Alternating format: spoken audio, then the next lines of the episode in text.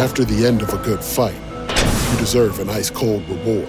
Modelo the mark of a fighter. You've earned this rich golden lager with a crisp, refreshing taste. Because you know the bigger the fight, the better the reward. You put in the hours, the energy, the tough labor. You are a fighter, and Modelo is your reward. Modelo, the mark of a fighter. Drink responsibly. Beer imported by Crown Port Chicago, Illinois.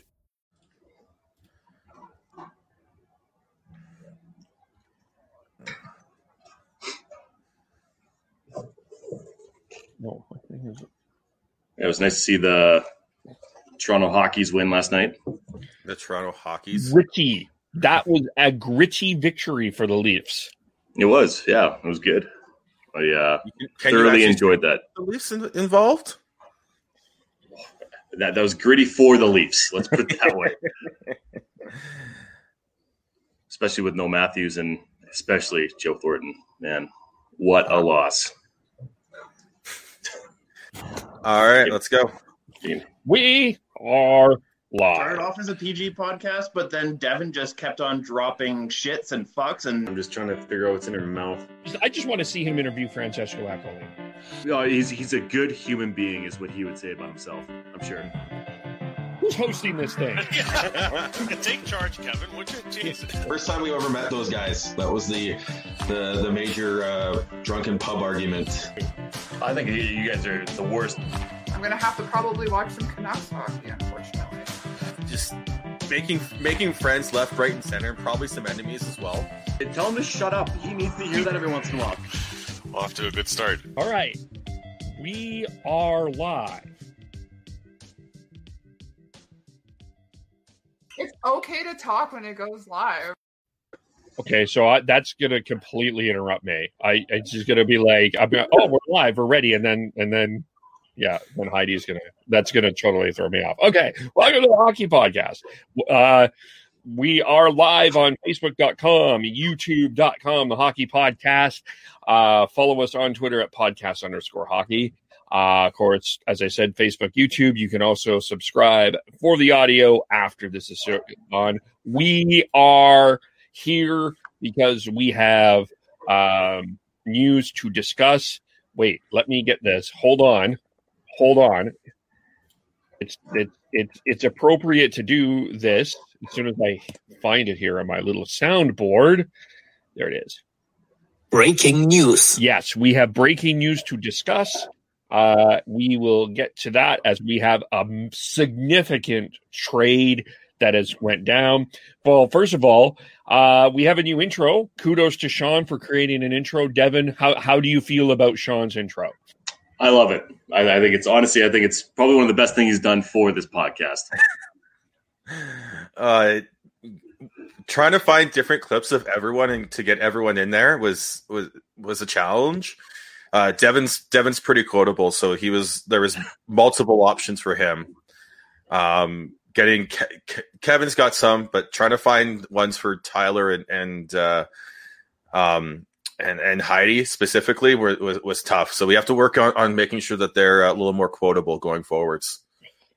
So I need to be more quotable. Is that what I'm hearing? No, you're fine, Kev. It's uh, it's uh, Ty- it's it's Tyler and and and Heidi there, but lo- they're they're a little too measured. They're, they don't they don't have some fun. They don't have as many fun uh, fun quotes. But I still was able to find a, a couple. Fair enough. Uh, uh, go I ahead. think I think that they need to start. Uh, we should light a fire into their asses so they can get their shit together. That's quotable. That's a quote. Uh, so we we're gonna we'll we'll we'll we've got a couple big news things. We'll get into the the quickly the Canucks Habs a little bit later, but the, of course we have the uh we have a trade to announce. How Gary Bettman was that? Uh, we the uh, Winnipeg Jets have acquired Pierre Luc Dubois and a third round pick. The for Patrick Laine and Jack Roslovic, and three players that made it no uh, made it no ifs ands or buts that they wanted out there of their organization. Uh, Roslovic did not even show up to camp. Uh, Dubois will will uh, Torts and Dubois had an incident this week on Thursday that I think uh, was probably the last straw. So maybe let's start. I think we need to take this back and uh, to let's start with the. Do we want to start with the shift? I think it's important. I think we need to get some context into here and, and start with the whole the shift. Uh, and no, this was not the Henrik Daniel Sedin shift uh, from a, a number of years ago, nor the Jarome Iginla shift from 2004. This was a shift that um, was shit. It was basically uh, uh, he played three minutes and 55 seconds in the first period. Uh, he did nothing. Torts put his ass on the bench uh, after that, and that was that shift is his last shift with the Columbus Blue Jackets. So I'll open the floor to both of you. You guys can decide. Did you gain respect for Torts and lose respect for Dubois after that point, or did this not surprise you? What was what was your thoughts? Uh, it didn't surprise me at all. That, that's uh, that's Torts mo. If you're if you're not giving the effort or putting in the work or just showing the intensity that he wants and and expects from his players, then you're going to get benched. And the way Torts has handled this ever since Dubois announced that he wanted a trade um, hasn't surprised me at all either. He he he's actually forced the issue more than Dubois has, and I think uh, if I'm Jarmo Kekalainen, I'm I'm not happy because he really Jarmo was definitely trying to pull a, a, Joe Sakic uh, with the Matt with the Matt Duchene trade just waited out until someone actually provides a, a really good offer.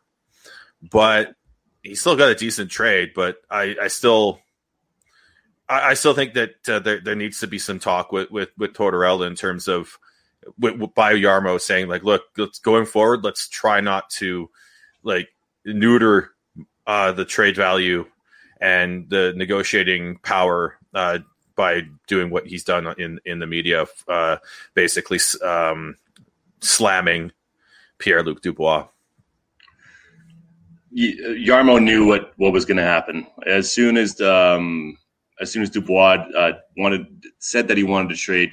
Uh, I mean, Torts is being Torts. I, am I'm not surprised at what how he handle it. Um, he doesn't he doesn't care if you're a top line player or not. If you're not playing the way you want to play, then yeah, you're going to get benched. And um, I think that is a asking the wrong I, I, I, believe that that's the right way, the right thing to do. Honestly, um, it, doesn't matter. You need to come to play every night, no matter who you are. If you're a fourth liner or if you're a first liner, um, I, I, respect that about Torts.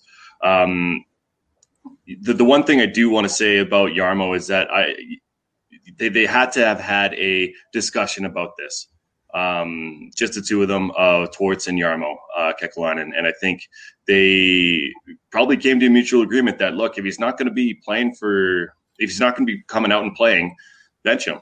And I, I just think that in order for Torts to go forward um, with the decision that he made by benching him, that they would have to be on the same page. And um, if they're not, then yeah, man, Torts is uh, packing his bags in my mind. I think, uh, depending on how this year goes, but um, the the way that Dubois has handled himself is disappointing. I think that he could have given a lot more to the Columbus Blue Jackets, and I mean his legacy there.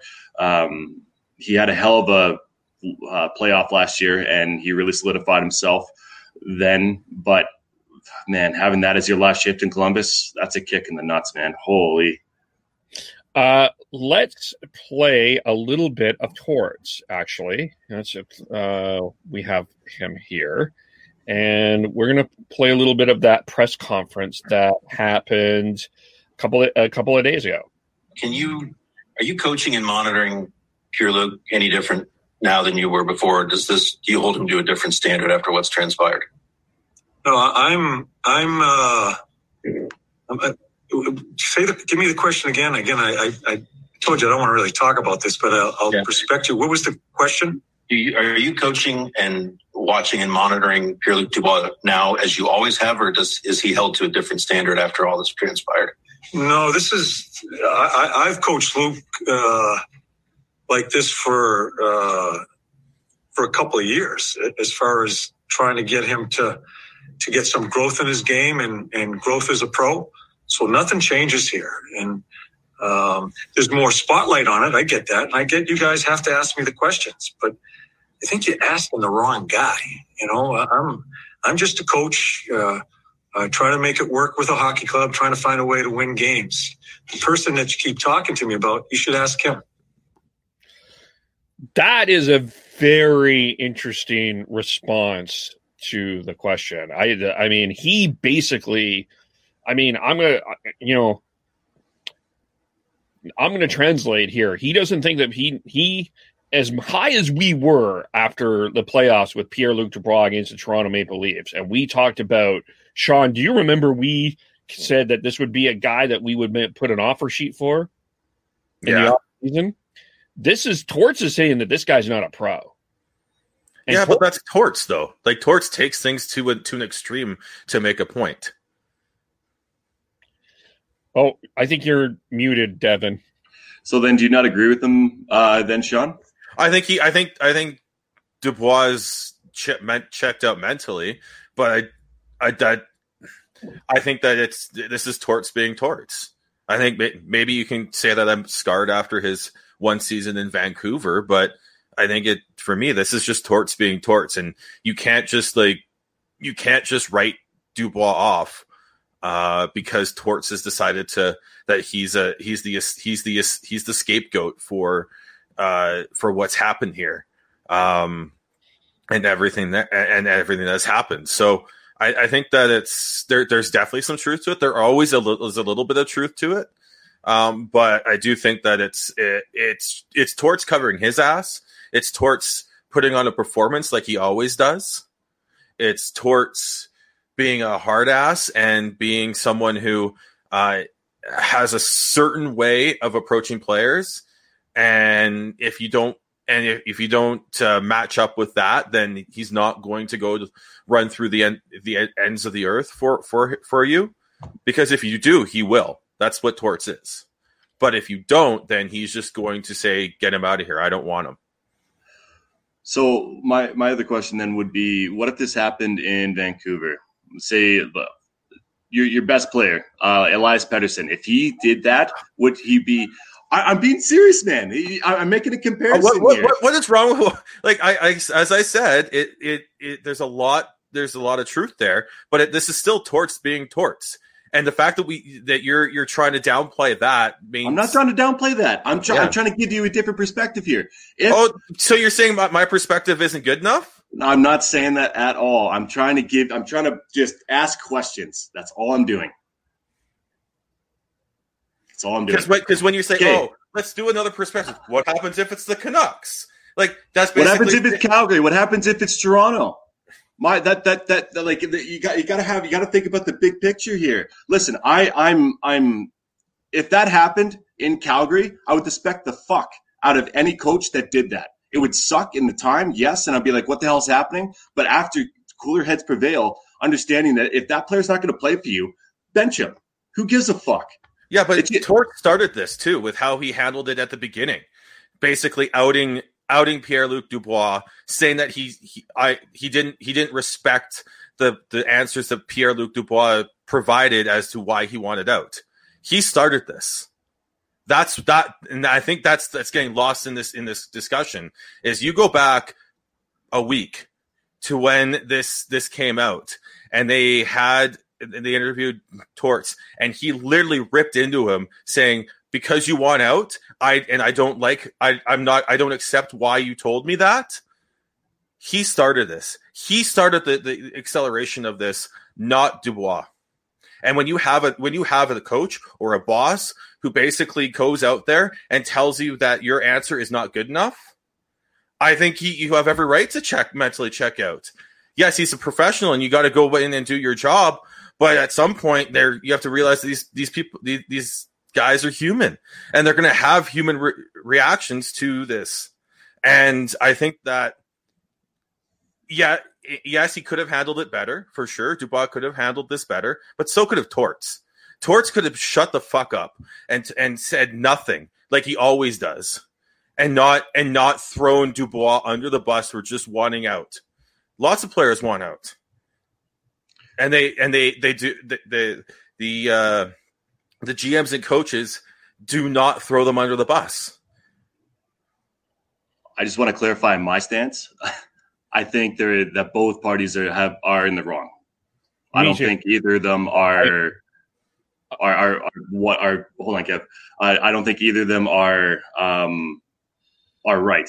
It's just it's it's a shitty situation. Both both have blames on on them, and it's it, it, it it's it's a shitty way to end for for both of them. And I'm sure Torts didn't want to end this way either. But uh, you're right, Tortorella is being Tortorella, but Dubois could have done something better as well. I think what threw me off with Dubois too was his last interview where he basically said, "I don't control ice time." Uh, with Torts, and I, I, I was like, "Wait, wait, no, actually, you do control ice time. Um, you do control how you play and how if because if you were playing, Torts would play you, no question." I, um, I guess the question that I will, I am sitting here thinking about is is if Dubois wanted out, I totally respect that. I I I get it. And maybe some of these reasons are personal and it's none of our business. Um um but why did he show up? That's that and I'm not trying to be that in a judgmental, but I'm asking that as a that would be a question I would ask Pierre Luc Bois. Why did you show up in the first place if you wanted out? Would it have been easier and not been the distraction? Say, you know what, I'm not I'm going to be what Jack Roslovic did. I'm, I'm just not going to show up. I know the two situations are not the same, but there have been a lot of players that have said, you know what, I want out and I'm not coming. So I'm going to stay away, not to be a distraction to the tent. I, I don't think there's a there's a, a right answer to that though, because of how if he doesn't show up, that's a distraction because he's not there. He signed a two year deal in and from all reports, it sounds like there was an understanding that he would get traded. And he signed that, and then Torts threw still, and then Torts threw him under the bus. Right. So the, the for me the timeline is Dubois said, "Look, I I want out. Like let's find let's find a way, but I'm going to work with you and find a way to make this make make help help you get make get the best deal possible and move on." And then, so he signed the deal. He signed a two-year deal, which does which makes it easier to to trade him because it's not a long-term deal. It's not a one-year deal where they have to negotiate with him after this season. And then you and then uh, he and and then he gets thrown under the bus by Torts, and he, he's like before he, and then at that point you're if you're Pierre Luc Dubois, you're like, well, now I really want out. I don't want to play under this guy. Do, does do and then if he was to say hold out and say, look, I'm not playing until you trade me, that's a massive distraction. It's a, that's a massive distra- distraction towards upper management, not toward not towards the team, really. Yeah, but they're still gonna- they're still gonna Torts, sure Torts would get a lot of questions about it for sure, but they, I don't I don't think it's as big as a distraction as him doing doing it this way. Um, I, I think that if he if he did decide not to play, that I, I don't think that would be would have been good for Pierre Luc Dubois and his trade value. Um, but I mean, everything that's kind of happened in the past, let's say, 24 to 36 hours has been a little, a little crazy, and maybe has jaded his uh, his trade value a little bit too. But I think overall, um, I think it's uh, one of the it's it's a good enough trade that uh, Jarmo Kekalainen did um, for who he got back in the trade.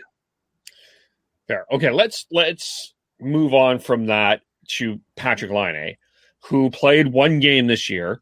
He got he almost got a Gordie Howe hat trick actually against the Flames. He scored his la- his last goal with the Winnipeg Jets as the overtime winner in the first game of the season against the Calgary Flames. Um, but he left it no. He also made it no secret he wanted out. Um, do and he didn't play after that first game for injuries or whatever other reasons he didn't play maybe there's more other things going on and we don't know to be fair um what are the Jets like? What is your, our perception of Patrick Laine? It's gonna be fun to watch him with Torts. Like he's not he's not one he's not he's not a player who's going to you you you think of with high intensity and attention to detail. He's a he's a sniper. He's an offensive player. Um and I could I could see them button heads. Uh, I could see this only lasting one year, and then uh, one of them because I know Torts Torts needs a new deal. Yeah. Um. So all all just and that, as well as Laine needs a new deal after this after this year as well. So um, I do not see a, a situation where both are back for the 21-22 season in Columbus. It's going to be one or the other. Uh, I could be wrong, but I just don't see that as as a as a feasible option, just because of how Torts acts and the fact that Laine is not necessarily the I he he's not someone who reacts well because to to that um because you look at uh uh why am I drawing a blank on the Winnipeg Jets coach? His name Paul Maurice.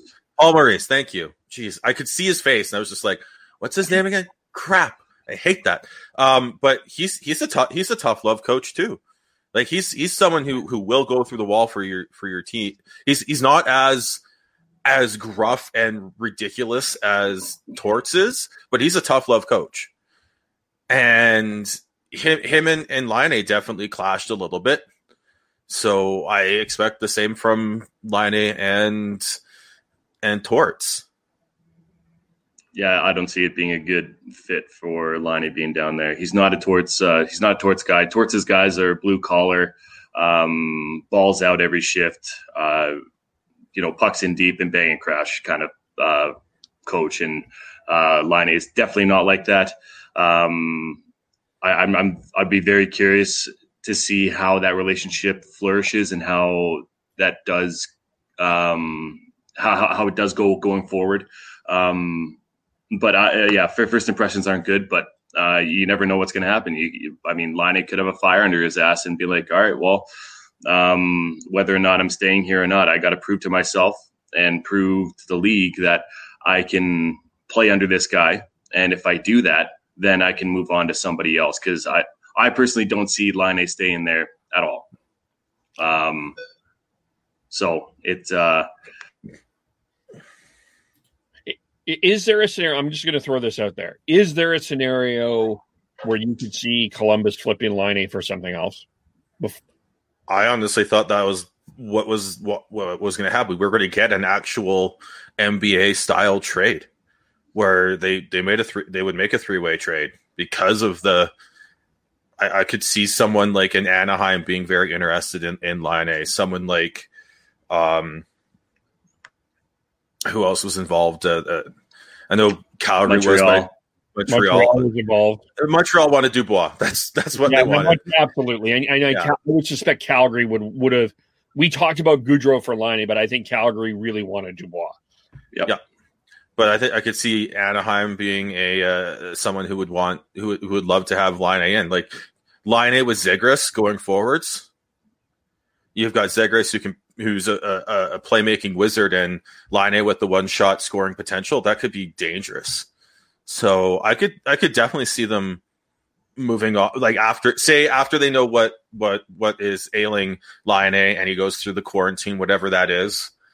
I still don't know because uh, after the JT Miller whole deal, thinking that he Canucks weren't going to have him back until uh, the the home opener and they get him back up and he's still able to fly out to Calgary. I don't know what the NHL's got with uh, everyone. Um, so once Line A's cleared, I could see them moving him to a to an American team. There was a trade that kind of fell through with um, Philadelphia Flyers. Uh, it sounded like it was a Provorov, Konecny, and more trade for Line A. And um, I thought that was uh, that was very interesting. Um, I, read about that this morning, so uh, it uh, I I think that there could be another trade involved, but I, I, think Columbus really wants to see how he fits in with the room, um, how he does with Tortorella, and if that doesn't work within the next, let's say, two months, then great for great, he could be a deadline deal for sure. Um, let me, like, yeah, I it's because I mean everybody's saying that Torts and Lining are not going to get along. Just it's it seems like from one hand, uh, Car- Jarmo Kekalainen is is in a was in a trap and had to get Dubois out of there. He got the best that he could. Um, I mean, your center depth in Columbus right now, for those that are interested, Max Domi uh, is your number one center. Is he a number one center? I I would say no.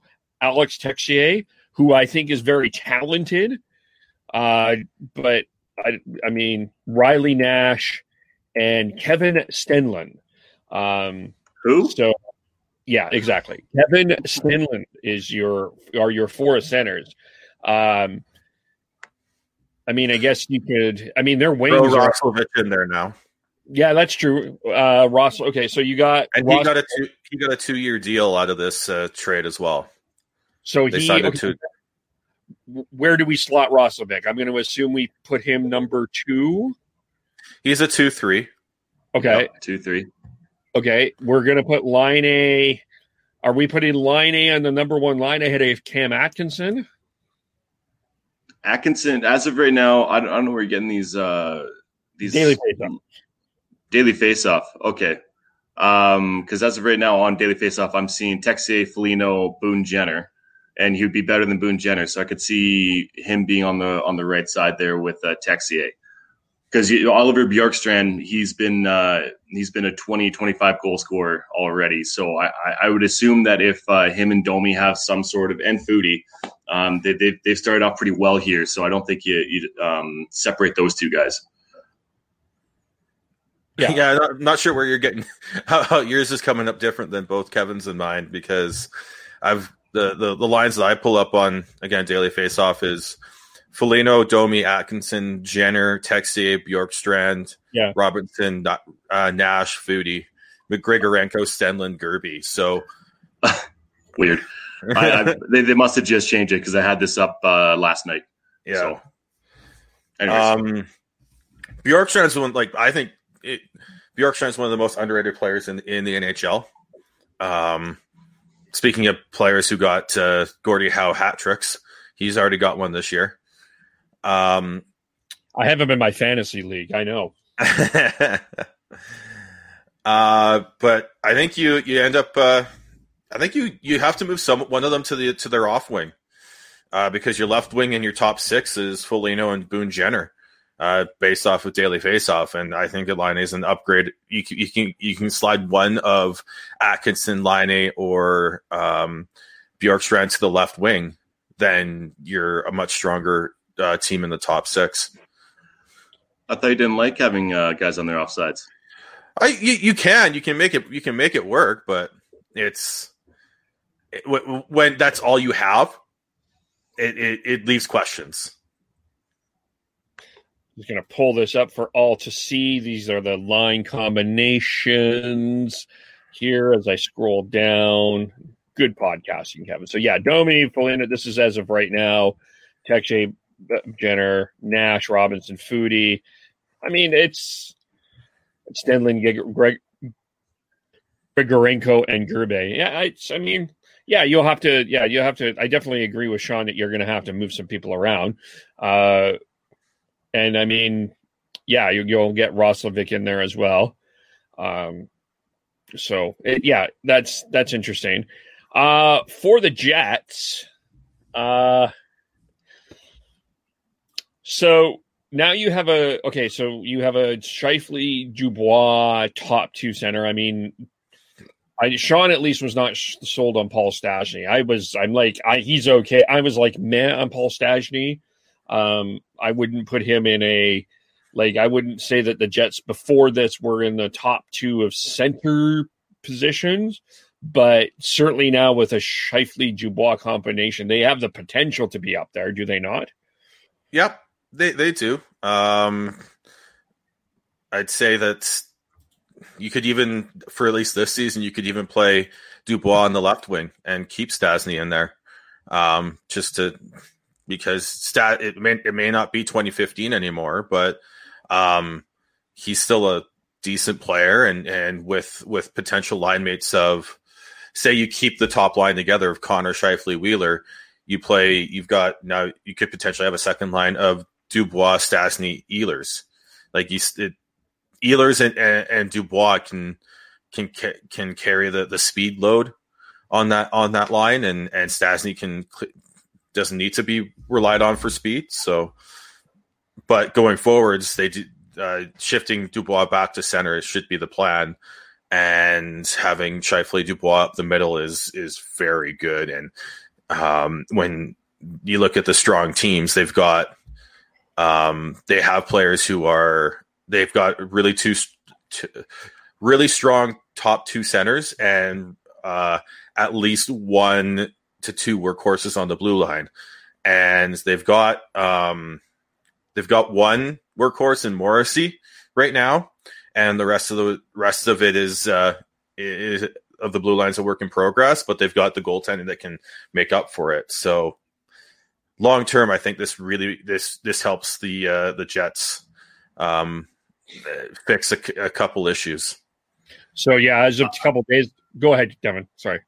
Uh, yeah, just uh, I, I think that it's actually going to be Scheifele, uh, Dubois, Stastny down the middle, and put Lowry on um, uh, on the wing with Stastny. Um, or you could have uh, Jansen Harkins there too. But I, I think having that uh, center depth throughout the lineup, uh, you know, it really helps um, matchups and it helps um, get that tertiary scoring, um, making that third line more of a threat than what they have been lately. So, uh, but I definitely could see Dubois being on the wing with Stastny, but I think uh, they, they, should spread that out a bit more because then that puts Adam Lowry either on, on the wing um, on the third line or pushes him down to the third line with Trevor Lewis, Parento, um, and then you, you have uh, uh, Vesalainen um, uh, on the bench there, or put him up uh, a bit higher uh, with Mason Appleton off. But that, that's kind of like that's where I'm seeing it.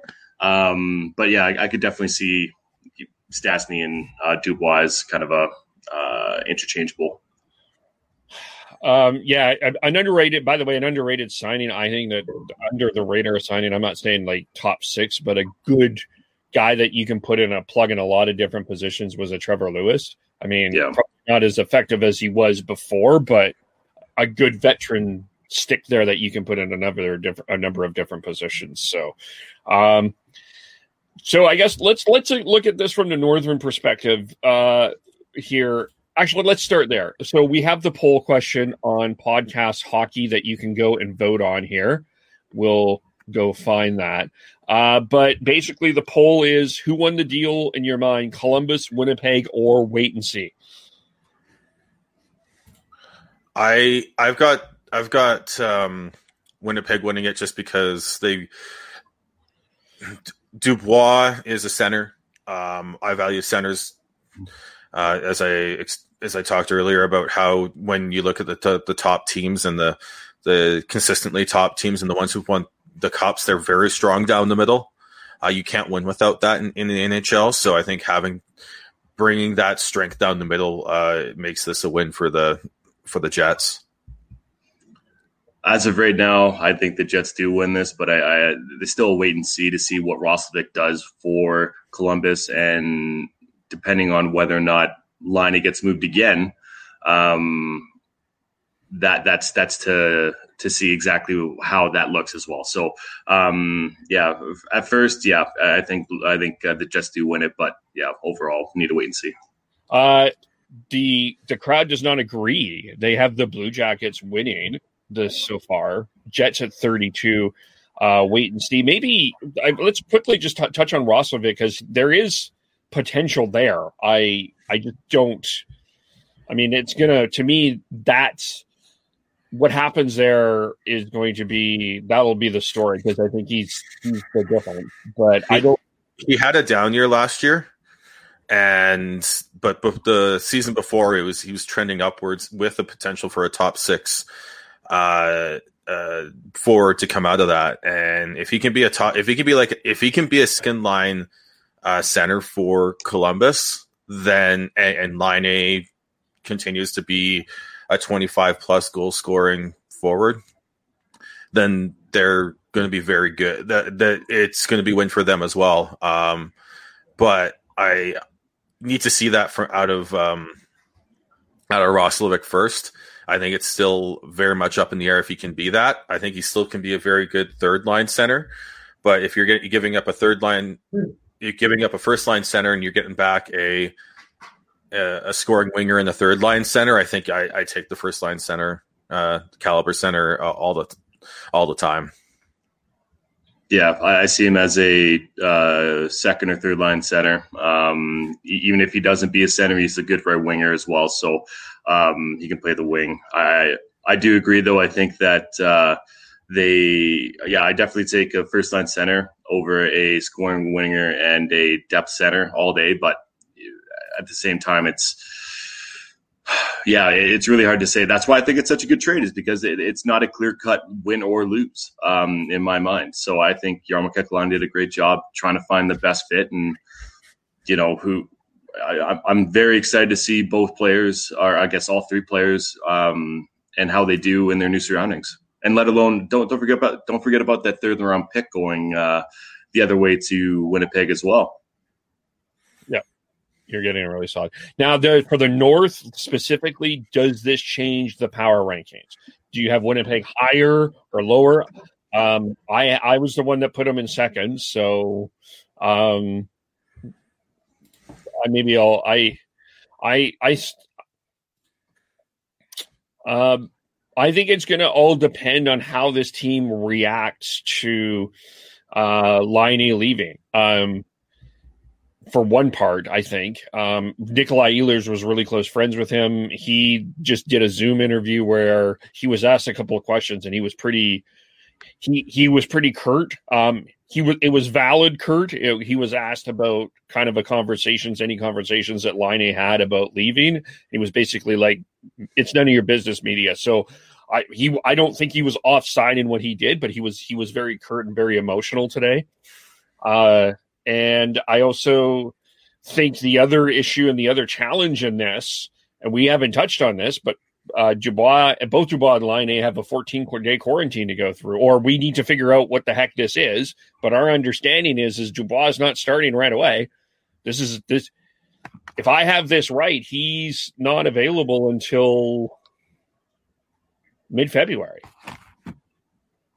That that is right for sure. I I, I it's going to be a loss for sure for Winnipeg, but they've had they've they've had them not in the lineup for the majority of their games, and they've still got three wins out of it. So I don't think it's that big of a loss um, in, in the short term for uh, Winnipeg.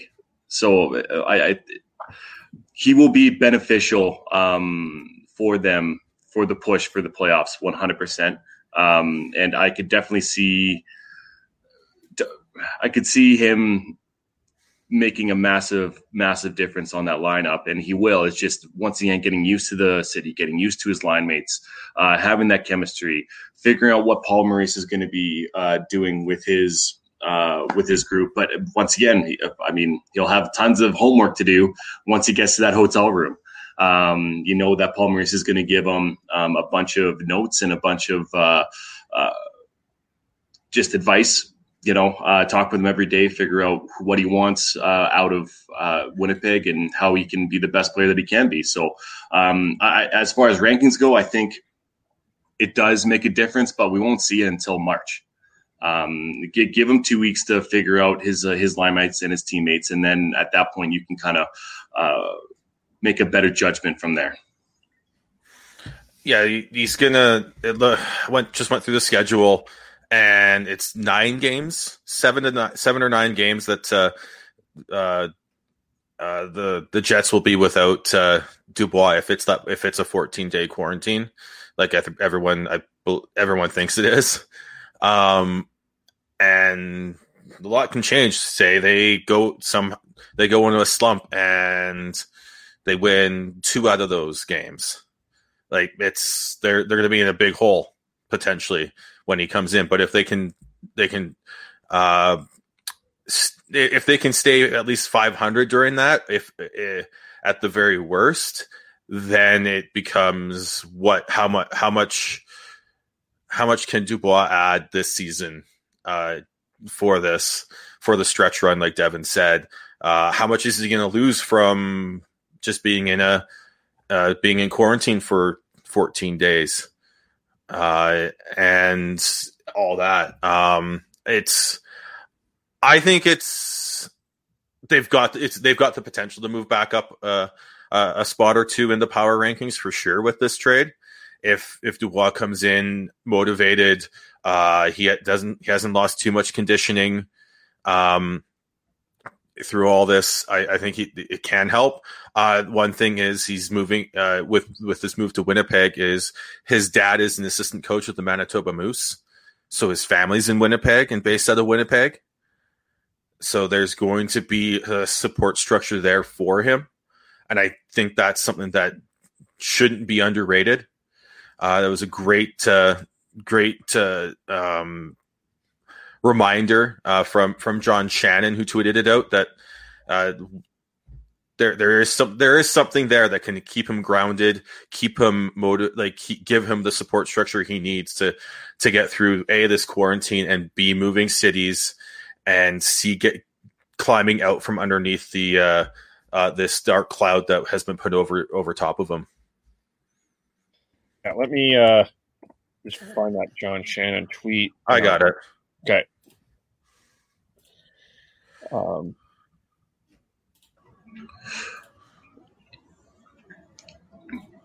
there you go. There we go. Uh, yeah, so it, it, it will certainly be interesting. Uh, it's it. This makes this North. May my gosh, I mean, like okay, let's like the Ottawa Winnipeg game at, at ten o'clock Eastern, nine o'clock local. Uh, the late game on Hockey Night in Canada. I mean, I was like before this, like, oh, uh, I don't know if I'm super interested, but now I'm kind of interested. And not only that, it's like now, like, although we weren't paying attention too much to the Winnipeg Jets, I mean, they were kind of in like a rival, but now they are a bigger rival. This just this just makes it this North Division just this season so fascinating again. The, I'm starting to think that we're going to see a lot of swings in these in these divisional standings throughout this season because if uh, because you you can lose two three games in a row, and guess what? They're two division rivals. Yeah, that's the biggest thing right now. Is every time you lose, it's a division rival. It's not. It's you're just not losing two points. You're losing four. You're losing as many. Like if it's a, in regulation, you're losing four points in the standings to this to to a team. Yeah, and I, it's that adding that up like throughout the year. If, if say Vancouver somehow climbs out of this just disgusting hole that they're in, and they can find a way to win three, four in a row, guess what?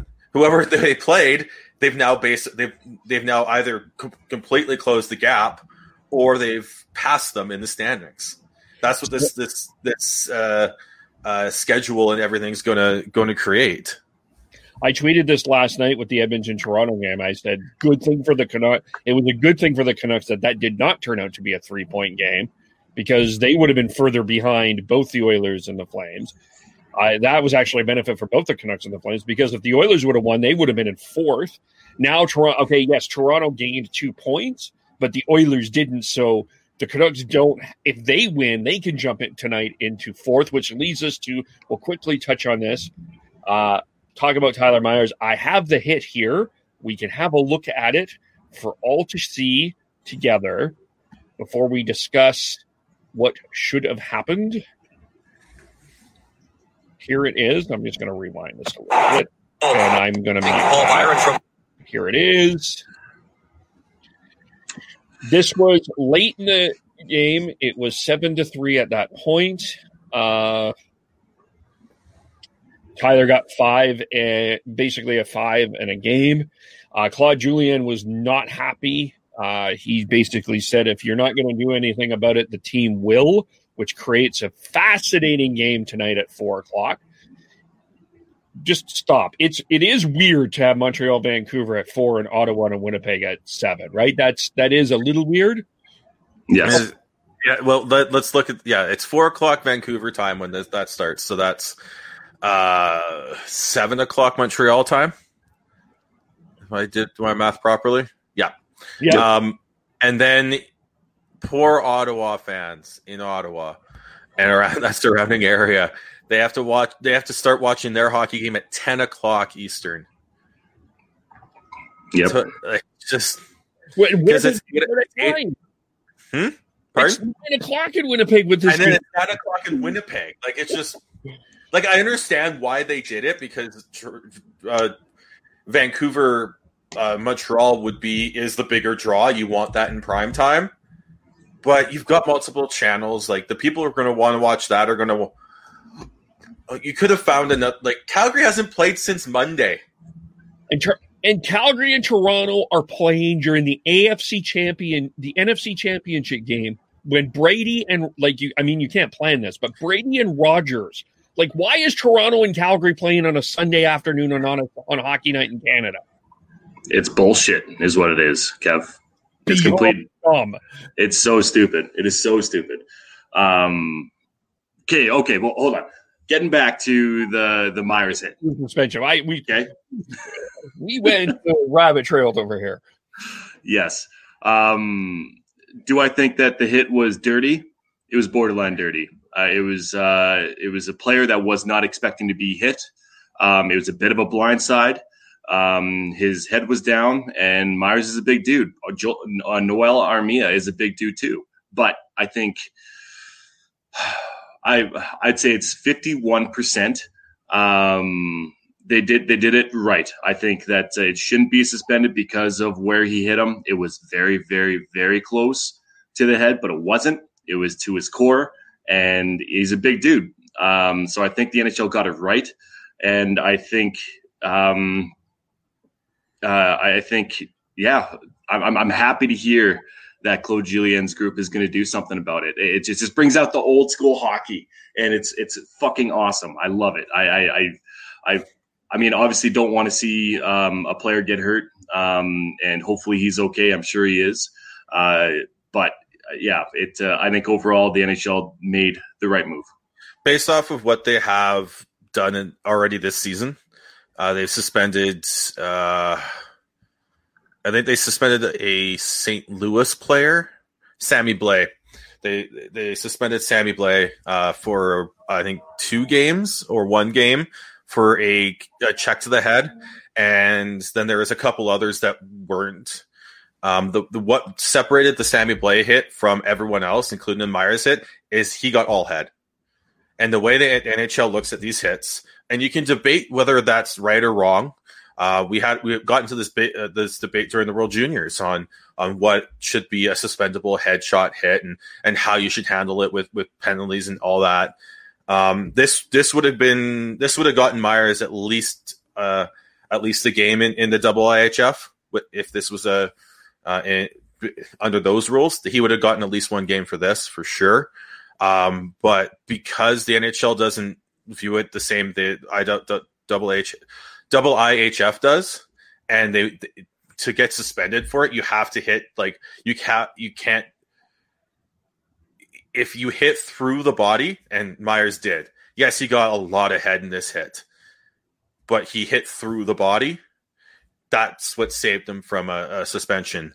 Um, there was two things that I was I thought he was going to get suspended because of one how late in the game it happened. Because a lot of the times, if it if a if a hit happens early in the game, they basically consider that your suspension. You've you've been suspended for one game because you got kicked out of a, a game in the fir- first half of the first period. But because there was less than five minutes to go in this period in, in this game, I thought he would get he would get an extra one. And two, they called it a, a hit to the head and I went through the rule book on this one, and there is actually no major for a hit to the head for in, in NHL. There is a two minute minor, and then there's a match penalty. Those are your two levels. So he basically got dinged with a match penalty on that. Now I could have been looking at the wrong rules, but from what I saw, that those are the, your two levels that the the refs have to deal with. And usually, when you get when you get dinged with a match penalty, that's an automatic one game, game suspension. So, um, but I, I believe what they said in the uh, in the release after they said that he wasn't getting suspended is that he didn't. Uh, that was the wrong call, uh, as per them. He did not violate the hit to the head rule. And again, I know there's a lot of people out there who are going to say that that's just flat out wrong and you shouldn't be like that should be a penalty and a suspendable play and i'm always so torn when it comes to these these these discussions and these hits because if you hit through the body and you just you happen to hit the head i to me that feels like it's just part of the game and something that you just you know that's part that's a, a risk you're put you're putting yourself into while playing the game. But there's also the it's the head. It's different than anything other every, everything else in the uh, all these other injuries because it can really superly affect your your your uh, level of of um, being able to live live your life outside of the game. So I don't know. I just I, I'm torn because the the the emotional part of me says I don't think that should be. I don't even think like the emotional part of me thinks that that shouldn't even be a penalty. I think that's a clean hit. Like yes, it was predatory, but this is hockey. But that's because I grew up watching Rock'em Sock'em in the '90s. I grew up playing that way. Like I, I may only be five foot six, but when I was 18, I was five foot six, 160, 70 pounds, and I was just I was playing like I was six foot seven. That's how I played. So I have a soft spot for that, but I also rationally understand the, the reasons why you have to take get these hits out of the game and and get hits that are high and head and head contact out of the game as much as possible. Before Kev, before you jump in, I think it was also the angle. Like say, say for instance, if he came in straight and he hit him right in the chest, I think that's no penalty, nothing. But I think it was the angle that he uh, that Myers came at that was the big difference there. For me, what bothered me, um, I, I have a hit that well we'll talk about that. I'm, I'm going to see just a second, but this is what bothered me about the Myers hit. Uh, this was after he, I think he took four penalties that game. I've, if, correct me if I'm wrong. It was four. I'll just I'll double check right now. It was a lot. He he penalty after penalty. I mean, I I mean that's a whole other. Maybe we'll get we'll dig into that more tomorrow. What what the heck is going on there with Myers because that wasn't the first time he's taken multiple penalties. Um, I just I guess it was. I don't know what he was. I'm not saying Myers was a dirty pl- player, but I don't know if I liked the hit at that point in the game. I just don't know what he was trying to he was frustrated. It was yeah. He wanted to, he like you're playing again on tonight. Like that was a that was on Thursday. You're playing again in two days. You want to make sure that they know that you're going to be physical. That's what happens when you have these mini series. You're going to start playing and make making decisions at the end of the game if the game's out of reach that you would in a in a playoff series. Welcome to the new schedule. Yeah, as Kevin yeah. said, I, I, just like Devin said, and I agree with him. I love it. I love the added heat. This is we knew this was going to happen. We knew that the, that there was going to be a, a borderline play or something that would piss off the other team, and then the next game in these th- two to three uh, game series, four some sometimes four, it's going to be fun. It's going to add that heat this is what's gonna like we're gonna get a little bored with with whatever happens with all this, and then something like this is gonna happen, and everyone's gonna watch that game. Yeah, wait, wait till wait till Kassian does something stupid to Tkachuk. we'll all watch again for sure. But I do have a. That being said, like that's the other thing about uh sorry to, to sidetrack on this. That's one of the reasons why I want to watch Winnipeg Ottawa. Brady was uh, running Brady, around. Brady was running. Brady was all over the place. Mm-hmm. Brady was yakking. Yeah, for sure. Um, definitely, definitely would love to see a Lowry Tkachuk fight. That'd be amazing. I I have a hit that did not get suspended, and I want to know what you thought of it. I'm going to play it here. That's this one. This was Brendan Gallagher on Darnell Nurse. Could that have been a suspension? Yes. yeah. Yes. It was. Uh, So that's that's the problem. Is I guess if you're not suspending the Gallagher hit, it's from the NHL perspective. How are you? Can you suspend the Myers hit? Well, they're then- two separate infractions, though. That's that's how I I, I don't think you can compare the two because Gallagher Gallagher- was that was that was a charge and a hit from behind and boarding. You could call three different penalties on that. Yeah. Um, it's that's a dangerous play because all it takes is Nurse to catch a, a slight edge, and he's going head first into those boards. Concussion issues, neck issues. That's why that we had the stop signs on all the all the all the all the jerseys. That's why you have the hit from behind. That's wh- and and, and penalties like that. So to, they're two they're two separate like they're player safety issues, but they're two separate infractions, and they're. I think the Gallagher one is definitely a suspension, while the Myers one, based off of what they're how how they've called others, is not. But I I completely understand why people are calling bloody murder on this, saying that that should be a suspension. The Yeah. difference between those two as well is the fact that Gallagher's a smaller player than Nurse. If it was the other way around, then say if it was Nurse hitting Gallagher uh, from that far away, coming in with that speed, and let's say let's say he even jumps, even though Nurse wouldn't jump, that would be a penalty for sure of boarding, checking from behind, or charging. I guess, yeah, depending on how many steps he took right before he uh, uh, he hit the guy, right? Yeah, I, I yeah, I just it's I mean, there is some consistency there. I would I I would vote for a suspension, but I think I I I see both sides of this. Um, I think from a Canucks perspective, they got a break. They probably needed a break. Um, they probably would have had to have either called Sean or Devin to play defense tonight. They are running out of them. Um, there's Chatfield's out, Edler's out, Hamonic's out, Meyer. Um, so, uh, so I guess in a sense they gave a break, but that that is going to be absolutely fascinating, and we'll delve into that game a little bit more tomorrow. We've got a couple of comments here. Uh, Jeremy, hello, Jeremy. Uh, I have to watch games at eleven in Labrador when they're the late game. Gross. So, other than tonight, so uh, fair there. And a question: Where is Tyler? Tyler will be on tomorrow. I'm loving all the nicknames we get we get uh, to learn about Tyler now. Why is he Chernobyl? I, I think that's a great nickname. How many teams does Tyler have? God. I'm, I'm, assu- I'm assuming this is when Tyler gets angry.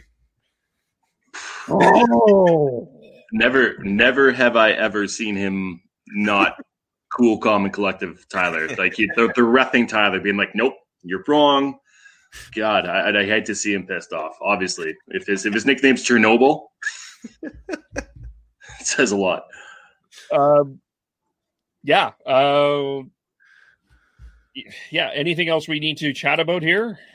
I, like I said, I'm looking forward to tonight. It's going to be entertaining, no matter what what happens. Hope the Canucks can find a way to f- just figure this shit out and actually show up for a 60 minute effort. They, they they've done it uh, two of the last three games. They've played well in the first period, come out with a one nothing lead, and then absolutely shit the bed for the final 40. And they cannot do that. Like just it, it that's pathetic and un- unacceptable and he Travis Green knows that, and I, I I hope he reads he figures out how to get them to uh, pay attention to the details, uh, make smart plays. Don't try to force a play when you, you're uh, uh, don't ha- fully have the control of the puck, and just get play play just play torch style hockey tonight. That's get pucks in deep, grind them out. You've got a line that can do that with Pearson, Horvat, and Hoglander. Uh, everyone, watch Hoglander, please watch him he is a player. He is his motor like he's got he's got he's got a lot of Brendan Gallagher in him in terms of he just he's in there, he's in everything, and he comes out with the puck. Like it's just it's really really fun to watch. Um, so when he gets a little bit stronger, a little more experience, so in a year or two, the Canucks are going to have one hell of a forechecking hound that's going to be able to go in, get the puck, and get it to whoever who, whoever the uh, the other skilled players on the line are with him. Yeah. yeah, definitely looking forward to that one. But um, I'm also curious on how Winnipeg plays, uh, knowing that line is not going to be back in the lineup. I like I've uh, I remember a couple times where there's been trades like that, and man, the the team that lost that player that wanted out played their heart out um, the the night after. So that'll be uh, that'll be interesting, along with um, how how the Jets handle Tkachuk. You know, you have you have Trevor Lewis on there, you have Adam Lowry, and I think Lowry and Tkachuk is a good uh, is a good tilt to look for. Um, but yeah, th- those those are the things that I'm looking forward to tonight for sure. Um, by the way, we might see Hoberg tonight. This this I'm, I'm not saying this, but I think within the next four games, and I bring this up because we had the Sens Hour podcast on for our season North season preview, and they were talking pretty highly about this this kid. This might be the night we see him, uh, or we're going to see him in Vancouver for three of the next four. So uh, that's that's. I'm also kind of just a little s- small story curious about that, but let's leave it there. Uh, how do we follow everyone? I am Beardy Canuck 03 on Twitter. GordHowe09 on Twitter. Uh, Hyde is Hyde Amazeballs. Schneids, S C H N E I D Z. Uh, Chernobyl, Mittens, Noble Nation, Tyler. The man of all names is T Noble on Twitter. I am KVOLE, podcast underscore hockey, facebook.com, youtube.com. Subscribe. We will be back tomorrow, 11 o'clock Pacific, 12 o'clock Mountain to uh, do our regular pod, which is we will look at the Canadiens versus the Canucks, what happened tonight. We will preview the Leafs versus the Flames. Um, we'll kind of get a sense where Devin is, how Devin's going to cheer in this game, uh, and much, much more. And we'll talk about how feasible is it to have five days off when everyone else is playing, how the Flames are going to look. We will talk to you all very soon. Bye for now.